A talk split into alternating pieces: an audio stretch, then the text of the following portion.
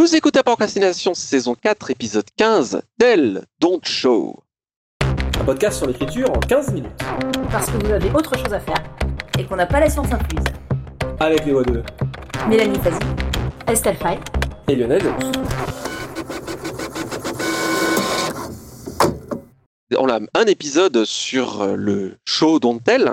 Et au fil des saisons, on a quand même largement mis en avant le fameux conseil « show don't tell hein, », qui vient, vient donc euh, de l'anglais, notamment des écoles américaines, euh, où il s'agit en gros, en substance, de, c'est-à-dire montrer, ne dites pas, donc plutôt faire ressentir, démontrer, dramatiser, mettre en scène, plutôt que juste relater les choses. Mais euh, il paraît qu'aucune admi- admonition n'est universelle, sauf peut-être celle-là. Donc là, on s'était dit qu'il serait peut-être intéressant justement de voir en quoi le fameux conseil « show don't tell » tombe à court, en quoi il peut être contre-productif. On va parler de l'inverse. Alors, est-ce que l'admonition show don't tell est universelle ou pas? Et y a-t-il des moments où il vaut mieux dire plutôt que montrer? Bah, il me semble, alors, j'ai pas réécouté l'épisode, mais il me semble qu'on était tombé d'accord pour dire que c'était loin d'être universel et que euh, les deux cas de figure étaient valables en fait. Nous sommes trop prudents. Voilà, j'ai le souvenir qu'on avait, qu'on était parti en s'attendant à ce que tout le monde, euh, à ce qu'il y ait un consensus sur le show don't tell et qu'on s'était rendu compte qu'on était tous au moins en partie sceptique. Moi, la première, d'ailleurs. Euh, je trouve que c'est euh, un conseil que je trouve beaucoup trop schématique. Alors, euh, moi, j'étais pas là dans l'épisode précédent. Je, je l'ai écouté, mais j'ai pas participé. Disons, c'est surtout... Cette question me fait réfléchir un peu sur les implications du show don't tell et surtout de, de l'inverse. Parce que oui, show don't tell, c'est vraiment le, l'anglicisme. Maintenant, plutôt que show don't tell, il y a une chose que je mettrai en équivalent un peu français, après vous me corrigerez peut-être, mais dans ma pratique, ma manière de voir les choses, c'est vraiment l'incarnation, c'est vraiment la vie dans un texte. Et pour moi, il faut que ça vive, et si c'est pour donner ben, des informations, je veux dire, j'adore lire les bouquins documentaires, mais je les ai pour ça. Donc, pas tant show don't tell au sens anglicisme, mais le fait de, d'incarner un texte, d'avant tout euh, faire vivre des personnages à un univers, et non pas lâcher des informations brutes. C'est pour le coup l'un des rares essentiels peut-être de ma pratique d'écriture et l'une des rares choses que je vais vraiment chercher partout en tant que lectrice dans un roman et pas dans un documentaire par ailleurs, mais je lis beaucoup de documentaires et j'adore ça. Voilà. Mais en fait, j'ai l'impression que les deux conseils sont valables dans certains contextes, mais que de toute manière, euh, je me vois mal écrire un bouquin avec entièrement l'une ou l'autre approche. C'est pas, c'est pas deux choses qui sont mutuellement exclusives, ça peut être des moments... Euh... Il y a un livre qui m'était venu, qui m'avait marqué, qui était un exemple pour moi de Tell Don't Show que je trouvais intéressant. C'est un roman de Nancy Huston qui s'appelle Dolce Agonia, où on a le, une situation avec des personnes qui sont dans une maison et tout ce qui se passe entre, d'interaction entre ces personnes racontée de manière euh, très, euh, comment dire, bah justement montrée plus que racontée. Et on avait des intermèdes entre les chapitres où à chaque fois elle s'attardait sur un des personnages et elle nous racontait de manière beaucoup plus distanciée comment plus tard ce personnage allait mourir. Et c'était une espèce de leitmotiv. Et ce qui faisait la force de ce roman, c'est précisément qu'on avait l'alternance entre les deux. Disons que j'ai un problème quand on entend souvent, pour avoir eu ce type de conseil sur mes propres textes, à un moment donné, quelqu'un m'avait dit à un moment donné, ça c'est trop raconté, il faut davantage l'incarner. Et je me rappelle avoir pensé, mais euh, il ne faut pas non plus qu'on tombe dans l'excès. Il y a des moments où, pour, sur un plan narratif, c'est très intéressant aussi de raconter les choses de manière plus, euh, plus libre finalement. Moi, je, j'associe le, le tell don't show à des moments de liberté par rapport à une espèce de, de diktat presque de, de l'action. Comment dire, il y a des extrêmes dans lesquels il ne faut pas tomber. Pour moi, il y a un équilibre entre les deux à trouver. Après, pour moi, tu vois, l'exemple de Nancy Huston que tu donnes, c'est clairement, pour moi, encore un exemple d'incarnation simplement qui joue sur des modes différents. C'est-à-dire que l'incarnation, c'est pas forcément faire des trucs euh, pleins d'émotions, de grandes scènes d'action et tout. Ça peut jouer sur des trucs qui soient au contraire dans du détaché, dans du désincarné. Disons, il y a peut-être, il y a quelques années, j'aurais questionné à fond le show don't tell, j'aurais... Euh, En tout cas, j'aurais questionné plus que maintenant, j'aurais plus remis en cause. Mais ce que je vois arriver aujourd'hui, alors là, c'est le moment où je vais peut-être euh, pas mettre tout le monde de mon côté parmi les, les lecteurs qui nous écoutent, donc euh, je suis désolée par avance. Mais ce que je vois arriver aujourd'hui, notamment en S F, c'est qu'il y a toute une tendance de la S F, qui pour moi est beaucoup trop mise en avant, qui est justement une tendance du tell don't show, d'une science-fiction désincarnée, où il faut bien montrer toutes les idées qu'on met derrière. Il faut bien montrer tout le boulot de documentation qu'on a fait. Il faut bien montrer qu'on est... Alors, c'est un mot que je vois arriver de plus en plus, notamment dans les articles de journaux généralistes qui parlent d'imaginaire. Et je déteste le sens qu'il a aujourd'hui. C'est qu'on fait de la littérature exigeante. Et pour moi, l'un des romans représentatifs de ça, je sais qu'il y a beaucoup de gens qui l'ont aimé, donc je suis d'avance désolée, mais c'est vraiment trop semblable à L'Éclair. C'est un bouquin qui est un cours de philosophie. sans doute très bien fait, mais c'est un cours de philosophie. Et dire que ça, ça doit être l'acmé de la S F, que c'est la S F qui va avoir le plus de représentation dans les médias traditionnels, qui va être vraiment vue comme une sorte d'idéal à atteindre, ça commence vraiment à me... Comment dire ? Je trouve qu'on a vraiment... Là, on est en train de partir dans une direction qui est... qu'elle ne me plaît pas vraiment. Et pour le coup, je dis après, euh, tous les livres sont valides et tous... Mais par contre, de mettre en avant, de dire qu'en gros, pour qu'un bouquin soit un grand livre, il faut bien montrer que dedans, il y a des idées intelligentes, que dedans, il y a de la philosophie, que dedans, il y a de la documentation. Et surtout, il faut que l'auteur le montre. Ça, c'est quelque chose qui commence à me poser vraiment problème dans la manière dont on envisage nos littératures, les littératures d'imaginaire aujourd'hui, surtout que je trouve, par ailleurs, que je suis désolée, c'est un boulot d'auteur beaucoup plus important d'arriver à faire passer autant de philosophie, autant d'idées, autant de documentation, mais d'une manière qu'on ne voit pas. C'est-à-dire que pour moi, la philosophie, les idées, la documentation, tout ce qu'on fait passer dans un livre, si on arrive à le faire bah, comme un danseur classique qui a plein d'efforts derrière mais qui ne le montre pas quand il est sur scène, pour moi, c'est ça l'essentiel du boulot. Et j'ai l'impression que quand on parle de tel Dancho, mine de rien, on va un peu dans cette direction-là qui est aujourd'hui surreprésentée dans, on va dire, les hautes sphères médiatiques de nos genres. Et ça commence vraiment à me poser problème. Ça donne aussi cette image, justement, d'une littérature qui laisse des gens sur le côté. Et surtout d'une littérature qui, pour moi, je suis désolée, ne fait que la moitié du boulot. Parce qu'encore une fois, si on veut écrire un essai philosophique, on écrit un essai philosophique. Par contre, si on fait un roman, au bout d'un moment, on fait vivre des personnages. Et c'est quand même ça l'essentiel. Et toutes les idées, tout ce qu'on met dans le roman, ça doit arriver au travers de ça. Et de mettre en avant, aujourd'hui, avant tout, des bouquins qui font l'inverse, pour moi, je suis désolée, là, je vais être un peu cash. Et puis, c'est peut-être aussi le fait qu'on ne soit pas en direct, en live. Je suis beaucoup plus cash quand je suis toute seule dans mon bureau. Euh, oui, pour moi, il y a une dérive là-dessus. Clairement, et c'est une dérive qui nous éloigne d'une des bases de nos genres, qui est avant tout une littérature populaire et accessible à un maximum de public. Et l'une des forces de l'imaginaire, c'est de mettre des idées vraiment intéressantes, de mettre des réflexions vraiment intéressantes à la portée de tous les publics. Et je suis désolée, bah, ressemblable à L'Éclair pour ne dire que lui, mais tous les romans dans cette tendance, ce sont des romans qui, de fait, laissent une partie du public sur le côté. Ils sont très bien, mais ils ne doivent pas être, pour moi, le fer de lance de nos genres. Et là, c'est une vraie dérive. Désolée, Estelle, je suis un peu polémique quand je suis seule. Je voulais descendre dans la fosse à requins avec toi, mais tu as déjà tout dit, parce que je voulais te dire que j'étais tout à fait d'accord, et notamment avec le fait que, eh bien oui, arriver à poser des questions, faire passer des idées, tout en gardant une narration vivante et faire du divertissement, oh, le gros mot que voici. Alors, j'ai pas lu Transformable à l'éclair, hein, mais que j'étais entièrement d'accord, et que c'est vachement plus difficile, mais il me semble que c'est vachement plus inspirant aussi.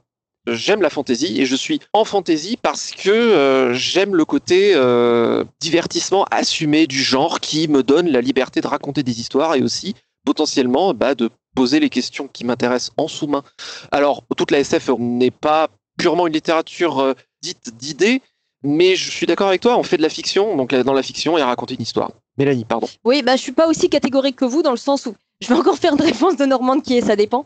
Je suis assez surprise de votre réaction en fait de, de condamner un certain type de littérature, en tout cas en, en disant plutôt il faudrait faire comme ça que comme ça. Pour moi, les deux ont un intérêt à exister. Après que l'un soit euh, trop mis en avant au détriment de l'autre à un moment donné, ça c'est un autre problème. En tant que tel, pour moi, la question c'est quel est le projet et comment je veux le faire passer et comment je me sens de le faire passer. Mais moi, j'ai aucun problème à ce que les deux coexistent. Moi, je me suis plus souvent heurtée à l'autre en fait. J'ai plus souvent été agacée par le, le, la mise en avant du divertissement, de l'action, de tout ça, au détriment de parfois de formes que moi je percevais comme un peu plus libres. J'ai pas lu beaucoup de nouveautés récentes allant dans ce sens, mais il semble qu'on aille un peu plus vers ça. Moi, je suis au contraire pour complètement la coexistence des deux. Je suis pas forcément d'accord quand vous dites que c'est ça qu'il faudrait faire. Non, moi je considère que ce qu'il faut, c'est que les deux existent. Alors c'est pas une, c'est juste, je pense, et je pense qu'Estelle, tu, enfin, mmh. tu, tu, tu seras d'accord avec moi. C'est pas une condamnation. Euh, et bien sûr, les deux peuvent exister. Par contre, par exemple, je suis un im- immense fan de La Maison des Feuilles, qui est un des bouquins les plus inaccessibles de l'histoire. On dérive quand même beaucoup, donc euh, peut-être pour, on pourra recadrer un peu. Mais c'est, je pense que la légère bisbille que Estelle et, et moi avons, mais Estelle, tu me corrigeras, c'est, c'est concernant le fait de ce qui est censé représenter et de ce qui est censé tracer la voie. La littérature de l'imaginaire, à la base, c'est une littérature populaire. Et c'est vachement dur de faire de la littérature populaire. C'est vachement dur d'arriver à distraire tout en gardant du fond. Mais c'est ce que les meilleurs auteurs de genre, tous les auteurs de l'âge d'or, c'est ce qu'ils faisaient. Et c'est pour ça que c'était l'âge d'or aussi. Mais j'ai souvent euh, été frustrée par ça en tant que lectrice, donc du coup, c'est... Enfin bon, bref. Juste sur, sur le, le tel Don Cho, euh, pour recadrer là-dessus, je pense que toute la, la, la problématique revient derrière à la volonté de l'auteur. Et en essayant hein, de réunir dans une grande embrassade fraternelle tous les types de littérature dont on vient de parler aussi, ça revient à la volonté de l'auteur. Qu'est-ce que je raconte? Qu'est-ce que je veux dire? Et par conséquent, derrière, la dramatisation, hein, qui est euh, le terme derrière le show, à mon sens, c'est-à-dire la mise en scène, qu'est-ce que je mets en scène? Qu'est-ce que je vais choisir de dramatiser? Derrière, c'est la volonté de ce que je cherche à faire en tant qu'auteur ou autrice. Et qu'est-ce que mon projet est? Et qu'est-ce qu'il faut? Qu'est-ce qu'il convient pour le servir, ou à la meilleure manière possible, de raconter? Et c'est là que la différence entre le tel, c'est-à-dire relater purement, et le show, c'est-à-dire dramatiser, à mon avis, c'est là qu'elle s'opère. Donc, où est-ce que le tel est intéressant dans un projet? Eh ben, quand ça n'est pas forcément la chair de l'histoire, la chair de mon projet. De la même manière qu'on ne va pas raconter par le menu euh, le moindre petit déjeuner euh, des personnages si euh, y a une guerre qui va se passer euh, et que c'est euh, vachement plus palpitant que euh, ce qu'ils ont mangé au petit-déj. Mais il y a constamment un choix esthétique qui s'opère dans cette distinction. Et euh, si je, je peux me permettre un grand écart complètement périlleux parce que je vais aller piquer une grammaire narrative qui n'a rien à voir avec la littérature. Dans le jeu vidéo, la grammaire narrative, en tout cas pour certaines écoles de pensée auxquelles personnellement j'adhère, la grammaire narrative du jeu vidéo, c'est pas la narration type cinématographique de ce qu'on te met à l'écran, c'est qu'est-ce qu'on te fait faire, c'est-à-dire c'est le gameplay. Et pour moi, la dramatisation et la narration et le choix de l'information et justement cet équilibre entre tel et dans le show, il va se trouver dans, à mon avis, ce que celle que tu disais en parlant d'incarnation, c'est comment je choisis de raconter les choses. C'est-à-dire que même quand je choisis de passer sous silence, même quand je choisis des ellipses, elles sont, malgré tout, on n'en sort pas, elles sont des dramatisations, en un sens. Parce qu'elles disent, de manière purement muette, ami lecteur, je choisis de raconter et de mettre l'accent sur tel ou tel truc. Et c'est sémantique, ça a du sens derrière. En fait, j'ai pas l'impression qu'on parle tout à fait de la même chose avec Mélanie. C'est-à-dire que quand je dis euh, qu'il y a une certaine littérature mise en avant, alors évidemment, comme disait Lionel, c'est pas pour dire il y a une littérature qui n'a pas le, le droit d'exister, parce que je suis pour toutes les littératures existent. Après, ce qu'on met en avant dans un paysage littéraire, ça forme aussi ce paysage. Et ça fait qu'il y a des romans qui vont avoir plus de facilité à exister, et d'autres, il ne faut pas se leurrer non plus, des romans qui vont avoir beaucoup plus de difficultés à exister. Donc ça, il faut faire attention que quand on est trop en avant un certain type de littérature, on est en train de fermer la porte à une autre. Et ça, je le vois vraiment arriver aujourd'hui dans le paysage des littératures de l'imaginaire. Je vois que de fait, il y a des romans qui ont plus de mal à exister. J'avoue que j'ai un peu de mal avec ça. Et ensuite, ce que je voulais dire, c'est que j'aime par contre les romans qui travaillent la patte littéraire. Ce dont parlait Lionel, en fait, une dramatisation, ça peut te faire de plein de manières différentes. Je veux dire, j'adore les bouquins de Dystopia Workshop. Quand je dis par exemple euh, Show Don't Tell, c'est pas forcément pour dire que ça soit que des livres qui soient faciles à lire au sens, comment dire, traditionnel du terme. J'adore les bouquins les plus expérimentaux de Faulkner, mais parce qu'ils travaillent une patte littéraire, parce qu'il y a derrière un projet littéraire, vraiment. Et si, pour moi, le seul projet, ou disons, la priorité du projet, c'est de mettre en avant des questionnements philosophiques de manière bien visible, comme ça le lecteur, il pourra se dire « Ouais, qu'est-ce que je suis intelligent, j'arrive à suivre des grands questionnements philosophiques », là, par contre, je ne peux pas, pour moi, en tant que lectrice, me dire que c'est suffisant.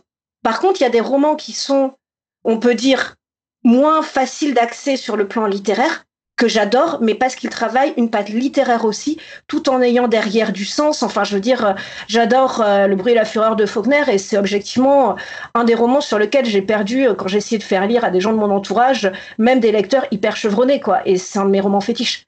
Disons, pour moi, il y a la patte littéraire d'un côté, et de l'autre, il y a les romans qui quand même se donne un peu une aura à peu de frais en mettant de, euh, voilà, des grands questionnements philosophiques en avant de manière, par moment, je suis désolée, un peu trop euh, factuelle. Voilà. Après, j'ai, j'ai envie de dire, je suis d'accord avec Lionel dans le sens où c'est la, la question essentielle à se poser, c'est quel est le projet et comment l'écrire au mieux. Et j'ai envie de dire que ce problème-là, à la limite que tu poses de représentation euh, excessive d'un certain type, euh, c'est pas le problème de l'écrivain, en fait. L'écrivain, ce qu'il a à faire, c'est au moment où il fait son bouquin, il le fait. Après, c'est quelque chose de plus général qui se passe autour. Mais je pense qu'on ne doit pas se poser ces questions, nous, en écrivant, par contre. Après, oui, là, c'est beaucoup plus des questions générales, euh, voilà. Je suis d'accord, Mélanie. Hein. On a dérivé sur la, les, les questions oui. de, de perception, mais euh, tout à fait, l'auteur, et l'autrice doit faire ce qu'il ou elle pense devoir faire concernant son œuvre. Et ça va se trouver dans la texture même de phrase à phrase. Qu'est-ce que je choisis de dire et qu'est-ce que je choisis de dramatiser.